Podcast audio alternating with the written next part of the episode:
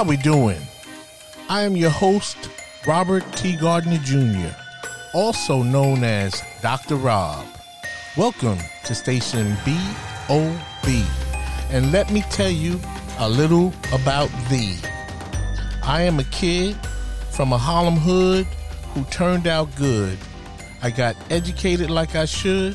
Now I know how to help you grow to become the best of your being in life, love, and work. With that said, I am here to provide you with some clarity associated with the perplexity of the challenges in your life, love, and work. So, without further ado, let's get down on it. Enjoy the show.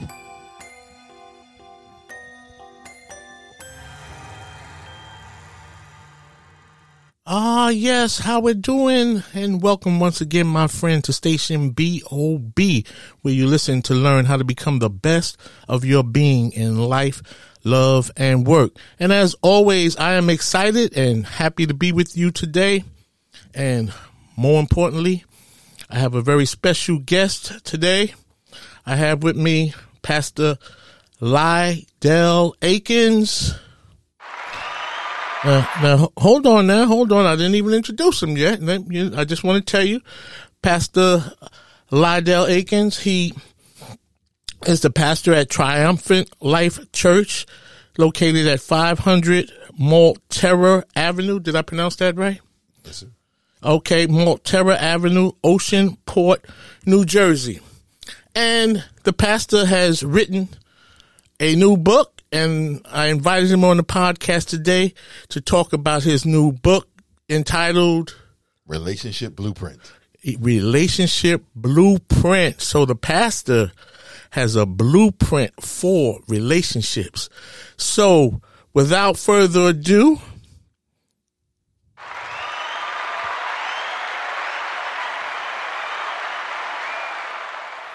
as I'm trying to say, without further ado, let me introduce the pastor, Pastor Lyddale Akins. Pastor, say hello. Hi, uh, Dr. Rob, thank you so much for allowing me this opportunity to join with you. I'm so excited to talk to your listeners and to let them experience what I believe is a dynamic model. There's so many books that have been written about uh, love and relationships, and um, I'm, I'm hoping to be able to express what's so different about the blueprint.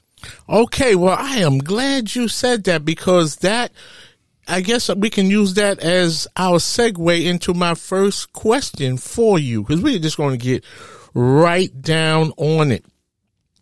As you just said, there are so many books out there about relationships. What, what, what makes your book relate? Is it the relationship blueprint? The relationship blueprint, yes. Yeah. What, what makes your book that book that would make a difference in the lives of people looking to find you know, the blueprint for relationships. Well, it's awesome because um, I've been counseling people for probably over 16 years of pastoring. And every person that comes into my office and uh, for marriage counseling or just problematic uh, issues that are going on in their relationships, I recognize that there is a blueprint missing. They they they have an idea of relationship, but they're missing some foundation elements. And what a blueprint does is it allows you to see the detail necessary to construct the type of relationship you need. And we have a lot of relationships going through construction issues. I hear well, listen, man, I, I could not have said that better myself. Relationships are going through construction issues. Wow, that's deep. So just before you talk about the blueprint, what what type of relationship problems have you, you know, without putting out the business of the people that you're helping, but just what what the what are the issues, some of the issues?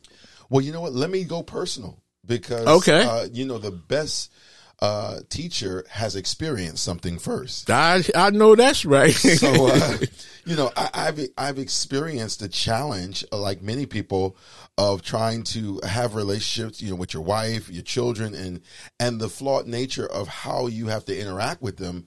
Oftentimes, whether or not you go off of your feelings, too many relationships base love and their relationship off their feelings but it always li- ends in the same way. Whenever you try to operate off of feelings alone in relationship, it navigates you to a destination you did not want to go.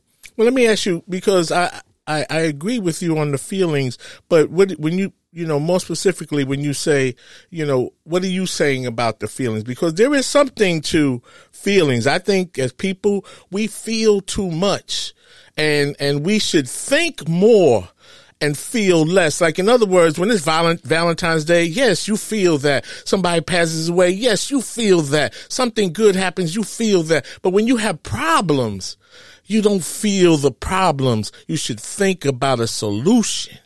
So when you speak to feelings in relationships, what are you what are you saying? I believe feelings need a funnel.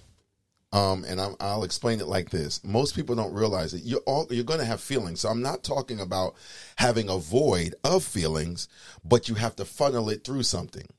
And most people tend to funnel their feelings through their experiences, their education, or their environment.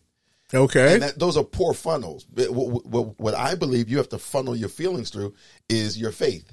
Okay. And as you just said, I have to think my way through. And so when I say my faith, I means I use, I'm, I'm going to go scriptural, the model, First Corinthians 13, 4, where it says love is patient. It gives us a real blueprint. It, what love is, what love is not, and how I'm supposed to react in my emotions when love wrongs me. Okay, so how should you act in your emotions? Because, you know, so many people feel wronged and have been wronged in love, including myself. So, so how should you, you know, speak to that? Yeah. So, uh, you know, the Bible points out a, a real um, interesting factor, which is, um, it says what lo- how we're supposed to act. It says I, am and what people tend to do is they tally up everything that's gone against them everything has happened to them, they tally it up and then they bring it with them to the next relationship or they bring it with them into their uh, to their next situation. But it never gets uh, a, a cut. It never gets a learning process. You two things either happen: you either get bitter or you get better. And so, so the essence of our feelings should make us better but we tend to get bitter and then the next person pays for that experience Wait a minute, wait a minute, man. I just want to say amen, hallelujah. I mean, since we have the pastor here, he's taking us to church this morning. So, but what really has me excited is what you are talking about. My book is based on those very same concepts, but this is not about me. It just makes me it warms my heart to really to hear somebody else talk about the idea that there's some things that we we have to resolve first before we go getting all tied up in relationships because you know most relation books that I have come across they talk about the idea that people are already in a good place and all you have to do is this or that. And that is so far from the truth. So not to, you know, talk too much, Pastor, continue. No, I, think, I think just you said, it's, it's the thing that people really wrestle with is how do I move on? And I think what you need is a blueprint to move on. Mm-hmm. Now, here's the thing. The Bible says love is not jealous. It's not envious. It's not boastful. So it gives what it's not. So when you're functioning in that love, that means you might be in your feelings and you might feel justified. I call I have something called justifiable lies. Okay. We justify when we lie to ourselves that we move past it, but we haven't. Okay. And until you deal with that pain and that process, it's difficult to declare I can love someone else because you're giving someone a real um, jaded version of you. Well, Pastor, listen, man, I'm blown away. I mean, I'm really, you know, uh, I mean, you are so on point with what you are saying. I mean, just go ahead. Just go ahead. Well, here's the thing, and I, maybe I, am going to test the thought because you're a relationship guy. So, love in all relationships will be tested in and through seasons of pain. Okay. Whenever you, you, you people like to separate pain and love, but you can't. Okay because the best part of love comes through pain. Okay. I'll prove it. Like, I, you can't say something that heavy and Well, well, it. yeah, but well, yeah. Tell us what do you mean? The best part of love comes through pain. Uh, you know, let's take Jesus. Uh, Okay. Jesus goes, uh, uh, you know, on the cross. Mm-hmm. He goes. He says, but he, before he was going, he says, uh, you know, let this cup pass from me, Okay. but not my will, but your will. So he died for us ultimately. Showing us the model Mm-hmm. of pain. He says, No greater love than this, than someone would lay down their life for a friend. Okay. He tells us that there is an association with our pain, but the pain was never meant to destroy us. It was meant to make us better. Well, you know, to that, what I say is you have to learn how to turn your pain into purpose. Oh, I love it. And, and your life would be so much better. You know, people commit suicide because they're going through things, but they don't really understand that. You, you know, that's what life is about. Like Jesus suffered. Life is about suffering, but when you because something is going to happen. Yes. You know, you're going to lose a job. Somebody's going to die. Unfortunately, somebody's going to get sick. That woman, that man you thought loved you is not going to love you the way you love them, and they're going to break up with you.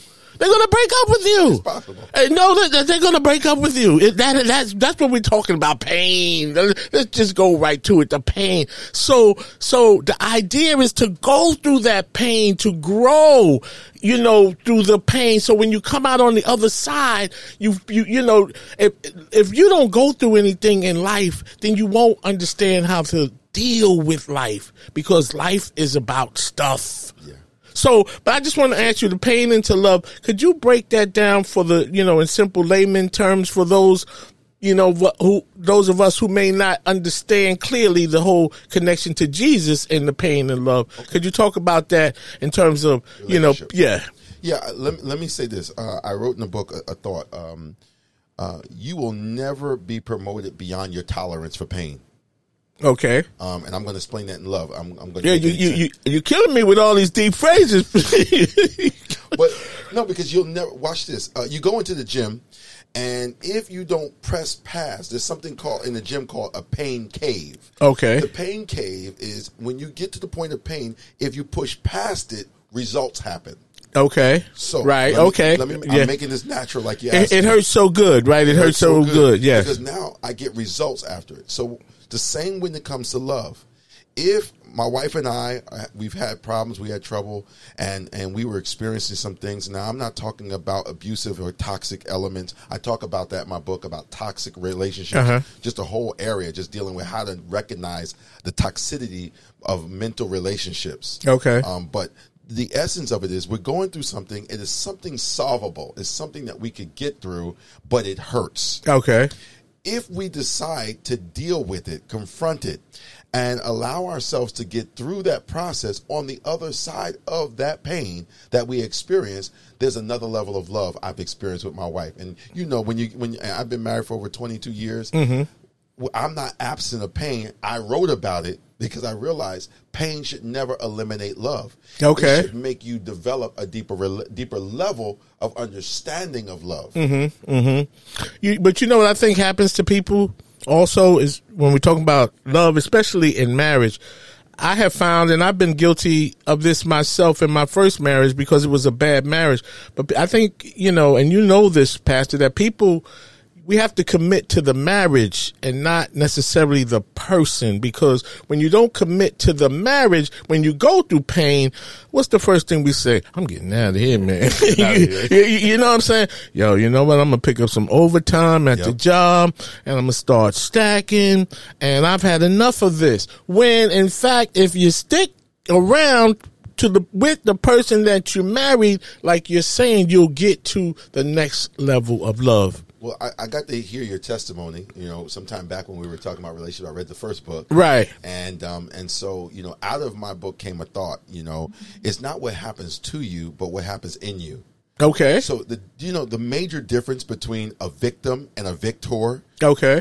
is your ability to handle what happened to you on the inside. Okay. See, a victim stays in it and relives it over and over again, and they still they keep getting victimized Uh-huh. by their mindset Okay. of the pain of that relationship or that situation. What I love about you, uh, doc, Dr. Rob, you were able to take your pain and say, I, I, I- I've been through something, but I didn't stay there. So you got remarried out of a process Mm-hmm. that you said, I'm going to be the victor. Exactly. Victor always takes what they've been through Mm. and causes it to develop a better version of themselves so they Wow. can love better.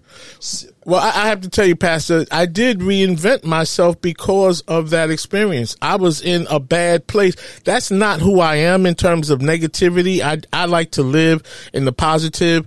And I, I remember a long time ago when I got ma- when I remarried, a friend of mine said, Rob, I thought um I didn't think you would ever get married again based on your first marriage. And I said, no, it's the the my problem is not with marriage. I made a bad choice. Mm-hmm. And so I have to, you need to understand the difference between making a bad choice. If you make a bad choice, you more than likely are going to wind up in a bad marriage. So marriage is not the problem. It's the person who you choose to marry and based on some of the stuff that the pastor's talking about that they bring to the table that can have an adverse impact on your relationship. But go ahead, pastor. Well, well you're in, you're in the front, front part of my book. Three three things I talk about in the front part, and it's um, currency, choices, and content. Okay. Uh, I won't get to all of them in this. this Well, let's do this. Let's talk about what the blueprint is, you know, because you did mention that, but I just need to let a promo in. And when we come back on the other side of the break, we're going to talk about what the blueprint is to relationships because I'm having such a good time with the pastor. We'll talk and we'll never cover the blueprint because that's the reason why he would like you to go run and get his book. So on the other side of the break, we're going to talk about the, the relationship blueprint. Have you read any good books lately? Your host, Robert T. Gardner Jr., also known as Dr. Rob, is the author of three great books. In his first book, The Choices We Make, Robert takes a look at relationships to help readers learn how to have a good relationship with themselves before they can have good relationships with others. In his second book, Access Denied, Robert brings an eye opening perspective about what happens to children and fathers when their relationships with the mothers of their children end on bad terms. Robert explores what he calls child porn, when a parent, usually the mother, uses a child as a weapon to hurt the other parent. Robert provides a let go lab in his book to help parents find positive ways to resolve their issues in the best interest of their children. Light Up Your Life is Robert's latest book. Robert writes about the fact that we are all born with a special God given talent. Even though we are all born with a special talent, most of us miss our true calling. In this book, you will learn how to find your special talent and light up your life so that you can become the person you were born to be and live a more fulfilled, purpose driven life. Books are available at barnesandnobles.com, amazon.com, and Robert's website, relationshipreadiness.org. Thank you, and back to the show. Okay, welcome back. And so the pastor has has me and hopefully you too on pens and needles about the blueprint, the relationship blueprint. And I would like for him to, to talk about the relationship blueprint, which is the title of his new book and the key to finding healthy relationships. Go ahead, Pastor. Talk about the blueprint to relationships or the relationship blueprint. I'm sorry. So ultimately, we we know that relationships are the currency of life, and um, because they're the currency of life, we have to really be able to master the element of how do we do them better. So the relationship blueprint is founded off of a, a real principle of what love is, um, what love is not, and as I shared with you, the attitude towards being wronged in love. Okay. So I based the foundation of the book off of those three principles because most people have an idea of what love is and they've kind of labeled it an emotion and they've labeled it a feeling, but they don't realize love is education.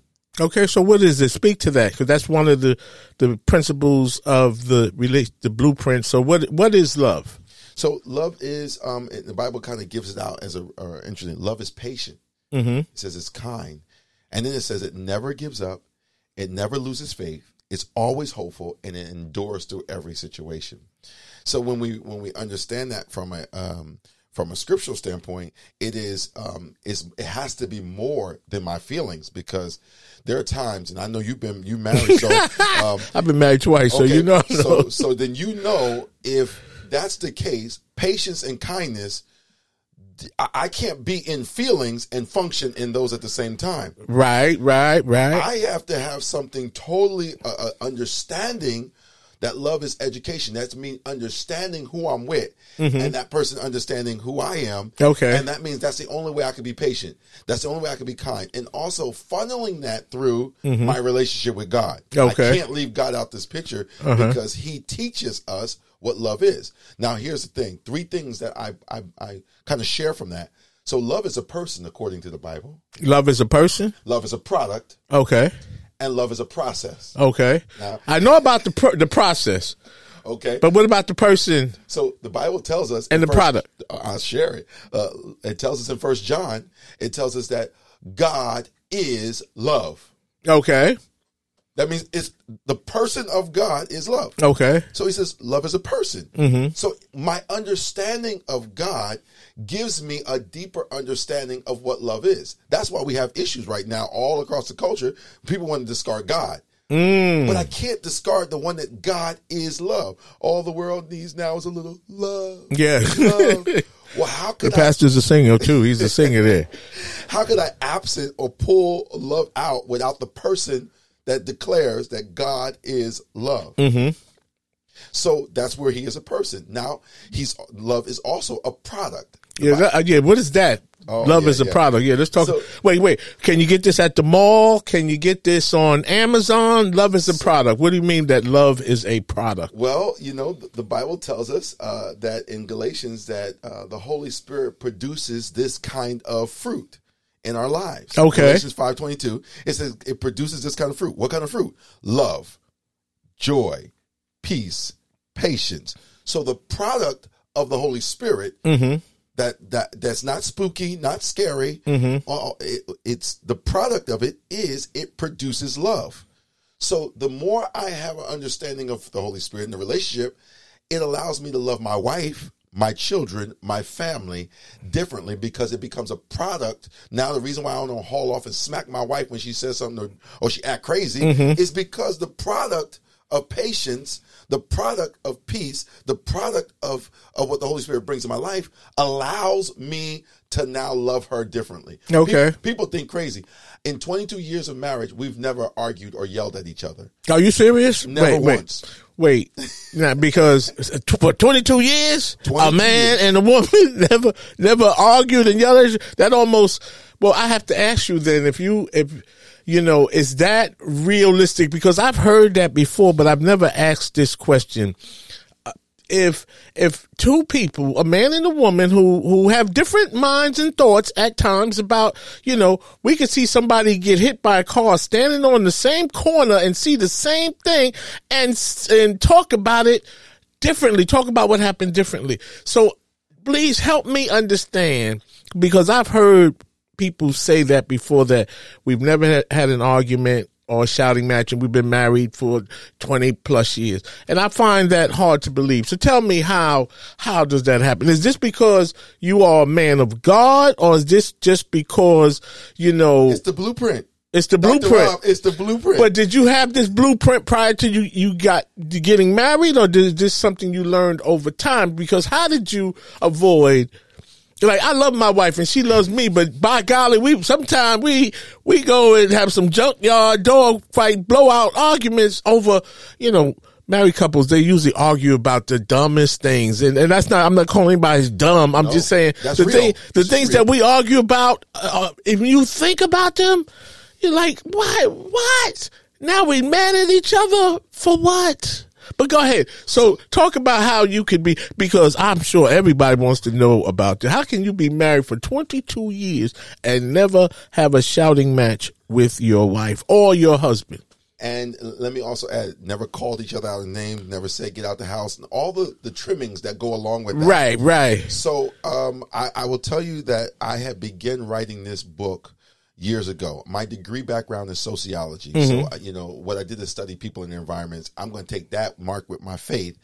I begin to come up with this blueprint years ago. Okay. So what you're about to read through the relationship blueprint ultimately is something that was birthed probably 30 years in the making as I was watch, watching this thing play out in all of my relationships. I was learning a principle. Okay. And the principle is this here it is love is patient and it's kind Mm-hmm. so there's two things i taught my wife and i'll say i taught my wife and and i know some people Would, would she say? Would she say you she- taught her that too? she will tell you because she wanted to argue the first chance she got when we were married she was looking for an argument and i had did the worst thing a man could do is i began to chuckle at her um, while she's arguing i'm chuckling so Okay. she started you know kind of coming and then she's raising her and i'm like i'm like don't ever do this that's not a part of the blueprint at all Okay.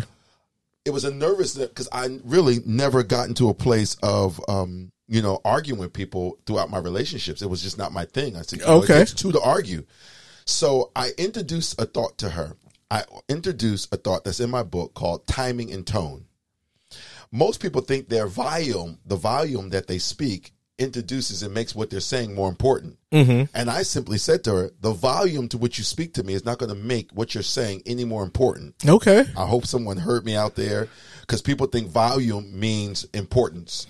It Yeah, Pastor, you you kind of deep, man. We we we got to have a separate show for uh, you know your achenisms here. You you know what I'm saying because you got some real stuff going on here. But go ahead. So, So, so I learned this principle of of teaching her, like you know what, the way you talk to me, your volume indicates your patience or indicates your kindness. So if we can. I never said we didn't have disagreements. Mm-hmm. I need to make that clear. So I'm not a Superman. okay, so you have had disagreements, but you just didn't yell, shout, and curse and throw things. when we have disagreements, we make a decision to say, is this the right time? Mm-hmm. And do I have the right tone? Woo. Okay. So that introduced 22 years of never getting into a screaming match because when our tone doesn't sound right, let's revisit this. And we don't take weeks. It's before the day is over with. Adjust yourself so wow. that you can have the conversation before we sleep. See, now that's thinking.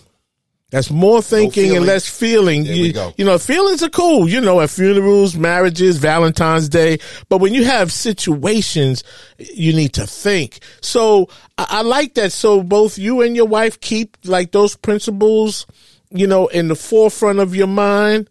Uh, in the frontal cortex, as they say, you know, the front part of the brain. So you keep that in the in the frontal cortex of your brain on a daily basis. In the heat of the moment, Remember, love is education. Okay. I introduced the thought. It's in my book. Love is education. That means I have to educate you on how I am, and you have to educate. And I think that's one of the chapters. I, I think you, you kind of referenced that was kind of interesting, which was uh, in our um, the mentality matters. Act like a woman, think like a man. Yes, yes, yes. Stop, stop right there. I- yeah, Can I? Yeah, I'm. I'm glad you brought that up because I was. I've been chomping at the bit. I want to get to that. So, let me see. I'm looking at some content related to the pastor's book. I just want. Okay, so I want to get that right. Well, oh, okay. Act like a woman and think. Well, it doesn't say and it says act like a woman, think like a man. Now, before I ask you this question, I just want to uh, just lay down a premise here. You know, when you say to a woman, act like a woman and think like a man, I'm I'm thinking in my mind, isn't that like a lot of work? You know what I mean? The women are, and I don't mean to sound traditional because I, I do the cooking in my house, but just say, speaking hypothetically, women are, you know, getting the kids ready, you know, uh, cooking, cleaning, and women, I'm not stereotyping, I'm just speaking in general. Like, in other words, what I'm really saying is, don't women have enough to to deal with you know the hormones the menstrual cycle pregnancy you know just you, you, you understand trying to make their uh husbands happy trying to stay fit so that the, that their man is not looking at at somebody else's woman and things of that so when you say um act like a woman think like a man. What do you mean by that? Well, of course, you know it, it was taken from the the um, film um, by Steve Harvey, the, and the movie was designed, I believe, to help women figure out the mind of men, and vice versa. And one of the reasons I believe that the response was so great to that movie was people, couples everywhere are trying to figure out and ta- trying to tap in to the psyche of their spouse or their partner. Mm-hmm. So there's something unique ab- uh, about knowing how a person thinks. So even though you say, "Oh, we got all these uh, roles that you were listing uh, that we have," who doesn't want to know what the uh, how to respond or how to deal with the person that's in their life? Everybody wants because we want happiness and we want to we want to make that other person happy, but we want to be happy. And so every woman should invest their energy in trying to figure out how to please the man that they're with. Okay, okay. So stop right there, Pastor. So, so and you And say vice versa. that, and you and you say that like with some real absolute strength. So, if two people are married, Mm-hmm. should should should a man act like a man and think like a woman? Well, no, Like in other words, what you just said, reverse it. Does the would a, would a man be you know obligated to do that as well? Because relationships don't flow one way. There's, there's a two way street here. I was intentional about not reversing that statement. Okay, and why is that? Act like a woman, think like a man. Mm-hmm. And, and please, men, hold on to your seats just for a second. what I'm about to say.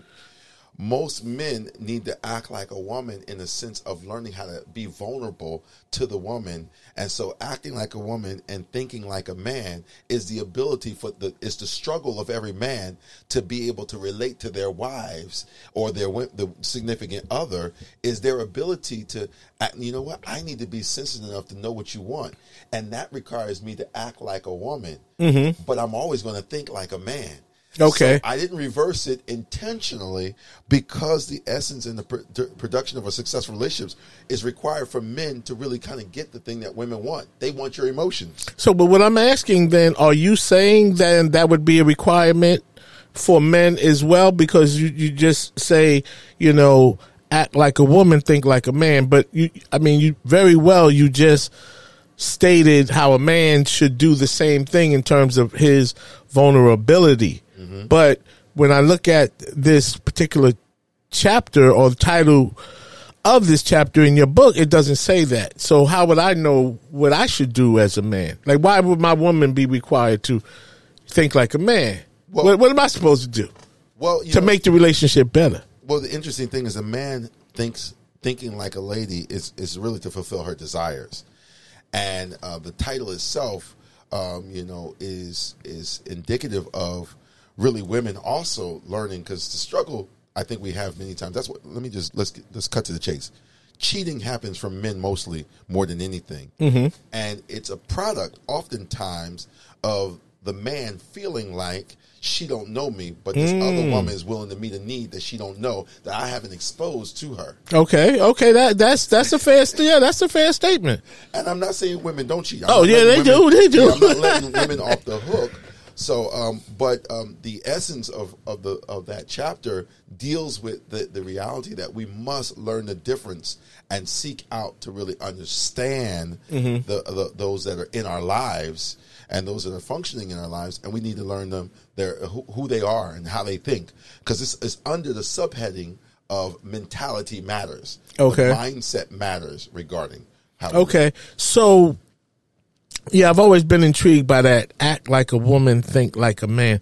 You know, to me, that sounds sort of like the the, the game part of relationships, and I'll, I'll tell you what I mean by that. When years ago, I used to work for the correction department, and I had these.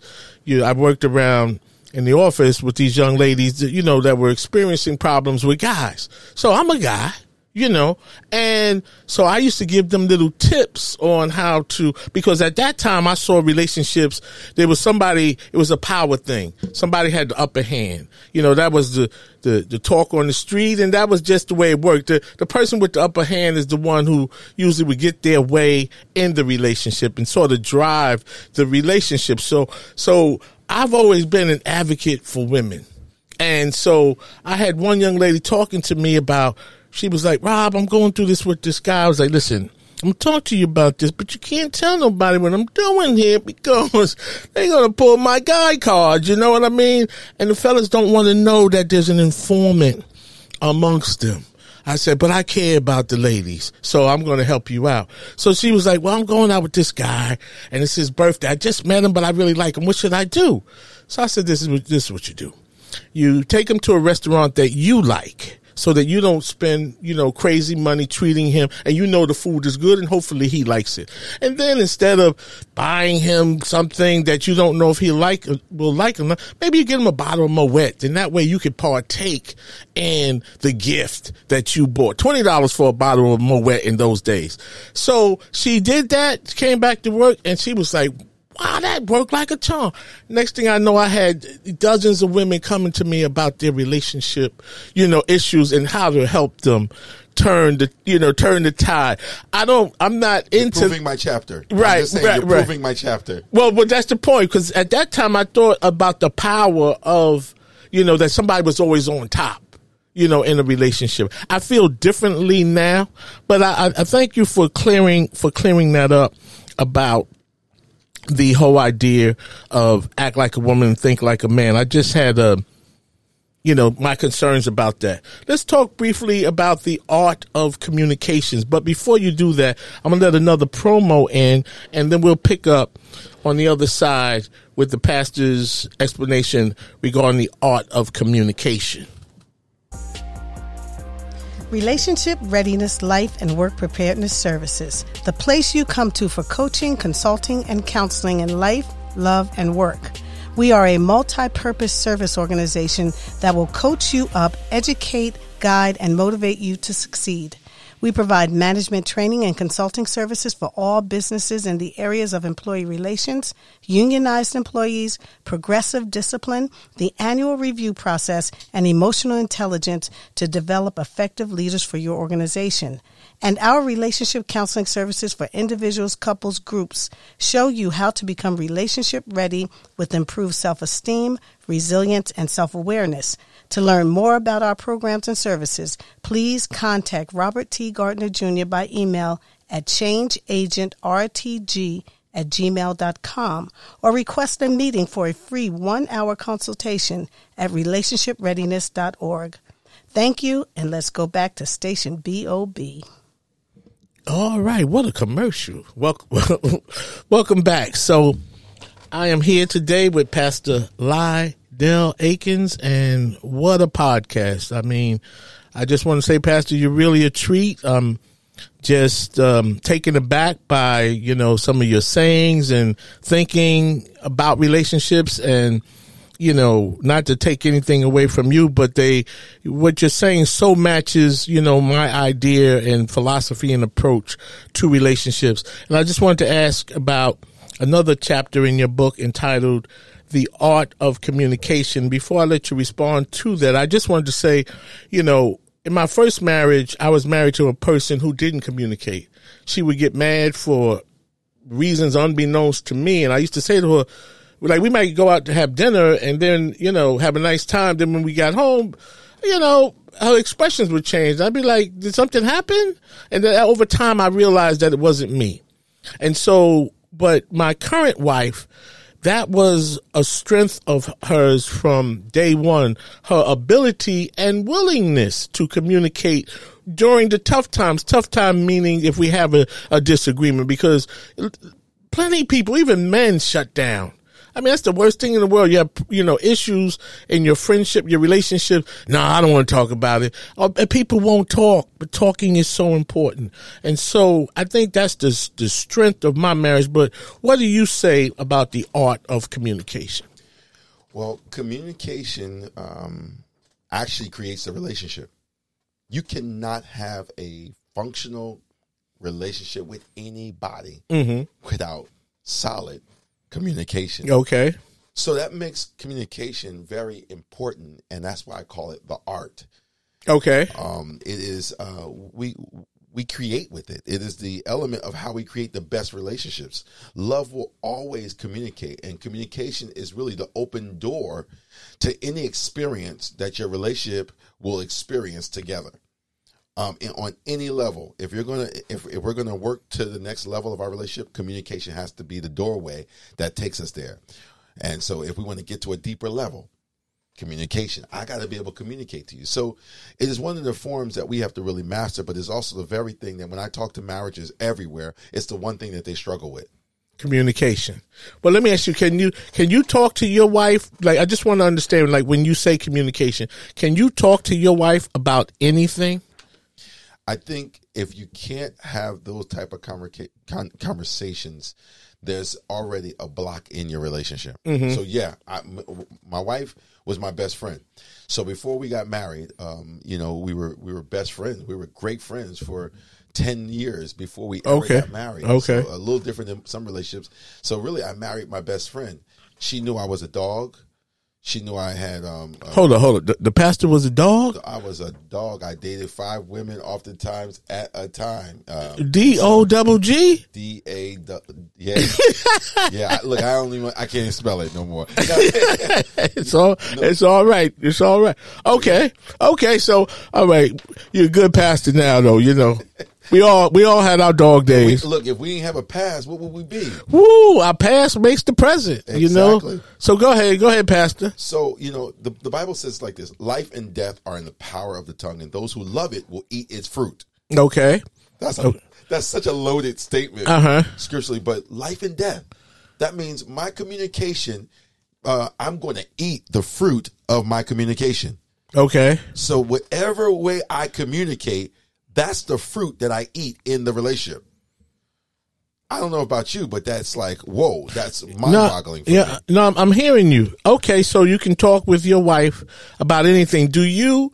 Now you're a pastor, so you have to be, you know, kind of balance things. But can you talk to members of your congregation? Can you tell them what they need to know when they need to know?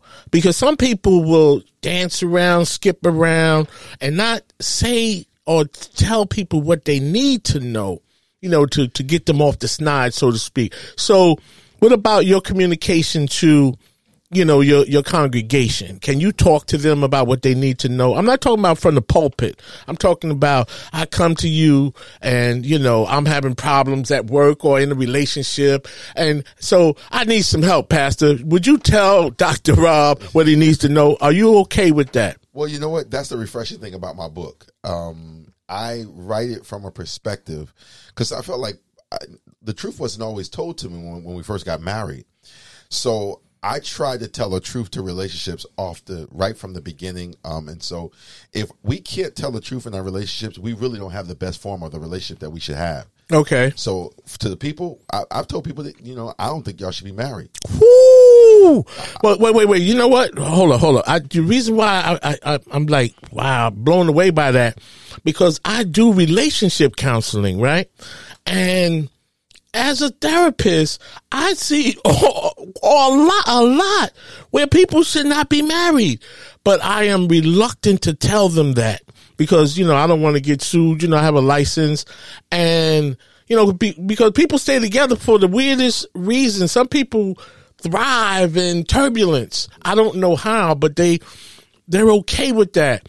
But I'm so glad that that you said that because I often struggle with do I need to just tell them to- break up already? You, you, you, you know what I'm saying? So, so if, if you're communicating like that, you have answered the question. So, so go ahead. So what about that? What, are, what kind of responses might you get from? Well, well, let me go back to your, your statement. Here's the thing: I call uh, those toxic relationship indicators in my book, and that's when you base your relationship on a shared past and a shared pain. Wow. So relationships must be built on more than commonality of past and pain. Okay. Okay. So I tell them. So this is, uh, and hopefully this might help you uh, as you have to counsel with people to tell the truth on this. It says, listen, um, you know, we can't, you can't build your relationship off of your past or when you fell in love or when you you can't it can't be off a past it can't be off of a shared pain the commonality to build any relationship has to be on your future mm. do we have a future that can communicate effectively? Do we have a future that ultimately we can get past our feelings and get to the place where we need to be able to function? Okay. If we can't, then this relationship is doomed for a future because ultimately, if you're fueling your future off of feelings, it will not fly. Wow. Yeah, Pastor, you, I'm gonna have to bring you back for another podcast, man, because you you deep, brother. You ocean deep here. So just as we, you know, start to wrap things up, let me let me ask you, um, where where can people get your book? Where's your book available? Is it available? When will it be available? Tell tell the audience where they can get your book and so, how they can get your book. Yeah, so you can pre-order my book now on Lyddale Akins L Y D D A L E A K I N S dot org. Um, it's also going to be uh, on my that's my website, and then you can also visit a Relationship University which is uh, also my website.org. And um, and then on Facebook, follow me on Facebook and YouTube. Uh, that's Lyddale Akins TV on YouTube and Lyddale Akins on uh, Facebook and on Instagram. And all those ways will have links to be able to uh, get a copy of the book. Is is your book available now, or is it? It's in pre-order. It will be actually uh, in hand by next week. So, um, oh, congratulations! Yeah, so um, congratulations. So, when you say in hand, that's in your hand, but it, it could be in other people's hands as well. As, as well, because they'll be able to access and purchase your book online at, at the various links. Absolutely. So, yep. So I have to ask you, you know, being an author myself, how, how, I mean, you've accomplished so many things. You, you, you're a pastor, you head up a church. And, you know, when I first met you, you had a small church in Asbury Park. Now you have a bigger church in Fort Monmouth, on Fort Monmouth. Um, how does it feel to have written this book that you've been pondering? I guess you've been doing the work, you said, laying the foundation over the past 30 years. You know, how do you feel about completing this book? I, think you, you said it. I think we were offline and you said something. When you walk into your purpose, it feels so, so right. Um, this is something that is a part of my purpose mm-hmm. to help relationships. So it feels absolutely amazing because I get to share um, the the years, forty seven years of life, um, you know, the twenty two years of marriage, uh, tons of years of experiences, uh, coupled with my education and marrying those together, I put a, a, a, inkling. I tried my best to pour a gallon into a cup when it comes to what you're going to read. Okay, okay, um, uh, okay. Uh, so it's, it should be good. And this guy is like Martin Luther King ish over here. You, you, know what I'm saying? Uh, you know, I would like to bring you back, you know, for another podcast. Maybe even when your book drops and you start getting feedback, you, you, you, know, man, we can, we can talk about, we can talk about that. I, I wanted to ask you another question, um, but it escapes my mind. But I have to, I have to tell you that it's really been a, an honor and a pleasure to have you today. I wish you, I wish you the best with your book. I know when I wrote my first book, it changed my life. I started having speaking engagements. As a matter of fact, you gave me an opportunity to do my relationship readiness program at your church. So, I mean, the best of luck and many blessings with that. It's a, it's a great thing. Um, oh, I know what I want to ask you. You know, so I, just before we wrap up, you know, the divorce rate is, you know, is, is, is interesting the, the divorce rate, it used to be 50% the first time, but now it's 40% the first time, 64% after your second marriage, and 74% after your third marriage. And you know, in America, we have this saying that, you know, practice makes perfect. But based on those statistics that I just shared, it seems like the more we practice marriage, the worse marriage gets. So what what do you what do you think about that? What do you think about the whole you know that we, relationships get marriages we divorce more the more we get married. Well, I, I think the thought is uh, people say uh, practice makes perfect, but that's really not a true statement. Um, practice should make you better. Okay. And what people have uh, taken uh, is the worst part of that better. They've gotten better at leaving. Mm. So what you what, what, you're explaining ultimately is they practice leaving. Okay. So um, and I'm not saying that uh, your first marriage that you left wasn't wrong or right. I don't have any information on that. But what we've been practicing in America mm-hmm. is the art of leaving. Wow, that's deep because that leads me to my next question. But go ahead. You, are you finished? No, no, go ahead. That's good. So you know what I have found that black people we don't get married. You know, I mean, what do you think about that? We don't we don't get married. You know, one out of every four homes is absent of a father, stepfather. What do you make of that? That we don't get married? Well, I, think there's a, a commitment issue. I mean, there's we have been oftentimes we have bad models of commitment that we've seen, and it has uh, fanned the flame of what we see now when it comes to uh, African American people not marrying because we've seen uh, an absence of commitment. I mean, I'll take my personal situation. Um, I was birthed out of a, a, a really tumultuous situation where my mother had me when she was 17 years old. Um, you know, I just met my father when I was 25 years old. Okay. So I, once I met him, I thought I was going to be able to be in some kind of get to know who he was. He still had a hard time relating to me. He had a commitment issue. Now, Wow. now, Okay. I'll, I'll give you the shortened version because we're closing. But ultimately, he wind up. I wind up breaking through that barrier, creating the relationship, um, and uh, he wind up joining my church. Is that right? Yeah. Um, Wow. you know, so the interesting, but I had to break through a barrier. Most people aren't going to break through the barrier of those commitments that have been broken and severed. So you have the black community suffering Uh huh. from that that exposure or lack thereof of commitments. Okay. So let me ask you this.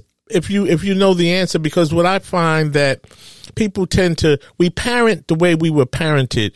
So do you know if your father's father maybe did the same thing to him in terms of like, you know, some abandonment type of, you know, scenario there? Because that's what that's what tends to happen. I'm just talking about from a a therapeutic perspective. Do you know have you ever talked to him about his relationship or lack of relationship with his father? Um, I, I wish I had that that pleasure. We were our conversations were very limited. Um, you know, once once again, I was breaking through a barrier, and unfortunately, um, not not to add this in, uh, he passed away from COVID. oh my You God. know, uh, in the midst, I, you know, and so I never got to have those conversations. Wow. uh, with yeah. him. But on a good note, Uh-huh. um, I was able to have it with, with my, my siblings, to which I met through that relationship. Okay. Okay. And the one thing I can say, pattern wise, we have a pattern of infidelity that I've noticed uh, throughout uh, um, from my father to my brother. To, th- there's a uh, Yeah, know, we need to grow up. Yeah, we a- need to, we need to grow up. Yeah, there's a and keep our little pee pee Yeah. in our pants. So that's the thing I gotta make sure I gotta guard my heart against because there is a a, a, a systemic nature of infidelity. Right, right, right. Wow, that's deep. So, I mean, I don't want to venture into another topic, but you know, this is so interesting. Just, I just want to ask you. So, do you feel a sense of closure now on the, the thing with your father? You, you, you met him. You, you, you know, you broke through the barriers. I mean, because I talk about this kind of stuff all the time. I did actually did a podcast why the why black boys don't know their black fathers you know and so um i just find that interesting but just you know did, did you do you have a sense of closure where you're okay with with that now that you've met him you broke through and unfortunately has passed away but are you where are you with that Yeah, I, I think it's interesting. Uh, you know, I think God was testing me um, because uh, the first time he came into my life, my brother was getting married. Um, the second time he came into my life, he was having another child um, at, I don't want to say what age, but he was having a child late in his life. And he asked me to dedicate that child. Um, then another child came into the world, uh, again, my sibling, your, obviously. your father sound like my father well, jesus christ so, uh, so uh, uh, he came back, and that's when he, he joined the church. So my closure happened somewhere between the first and second brother or sister that I, I had come into the picture. I had gotten closure that God was trying to teach me a principle of honoring your father and mother, the principle of just honor regardless of feeling. We're going back to our topic here. right So I divorced the feelings of why abandonment. I divorced them. Okay. And not only did I divorce them, but I buried them. They they they got a funeral. okay And so those feelings got a funeral, and I was absolutely okay with them. The last time on uh, it was um, January, um, excuse me, June nineteenth, uh, two thousand nineteen was the first time my father was. Uh, I seen him on Father's Day, first time in forty uh, f- five years of my life, first time ever. In addition to the first time seeing him on Father's Day, so it was my birthday and Father's Wow, Day, okay. first time. On that day, I had received such a closure in a sense of those feelings and things that I divorced. I said, God, I didn't miss anything. Okay, okay, yeah, and you're in a better place because of it.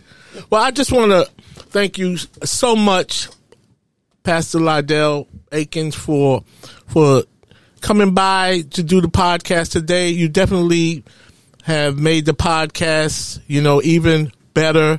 Thank you for your your contribution. Good luck and many blessings and success with your book. And um, I'd like to bring you back, uh, you know, because we have so much to talk about. So let's give it up for Pastor Akins.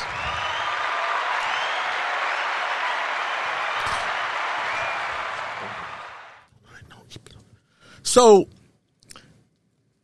we're about to wrap up. Thanks you, thank you very much for tuning in. And remember, love is an action and not a word, and it's not supposed to hurt. Until the next time we talk, be nice to somebody you don't know. Thanks for tuning in. Peace.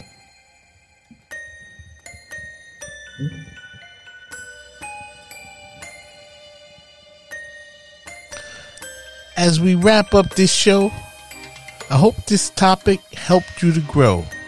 And now you know a little bit more than you knew before.